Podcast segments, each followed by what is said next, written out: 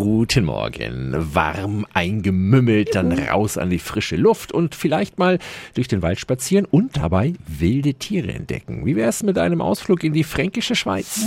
365 Dinge, die Sie in Franken erleben müssen. Lisa Winzer leitet dort den Wildpark Hunshaupten. Welche Tiere sausen denn bei euch durch den Wald? Unter anderem Elche, Wölfe, Luchse. Was ganz Besonderes haben wir auch noch Stachelschweine, die zu den sogenannten Neozonen gehören, also Tiere, die man in Europa eher nicht vermutet. Dazu gehört zum Beispiel auch der Waschbär und ganz beliebt sind natürlich auch unsere Steinböcke und Gämsen, die halt immer in Alpenregionen zu sehen sind. Und wie lang ist man auf so einer Runde bei euch im Park unterwegs? Mm, je nachdem, wie viel Zeit man mitbringt. Wir haben drei verschiedene Rundwege und wenn man sich so drei Stunden einplant, kann man gut den Wildpark erkunden.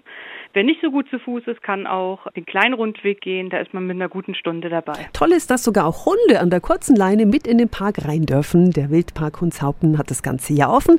Er ist in der Nähe von Egloffstein in der fränkischen Schweiz. Mehr Infos finden Sie auch nochmal auf radiof.de. 365 Dinge, die Sie in Franken erleben müssen. Täglich neu in Guten Morgen Franken um 10 nach 6 und 10 nach 8. Radio F.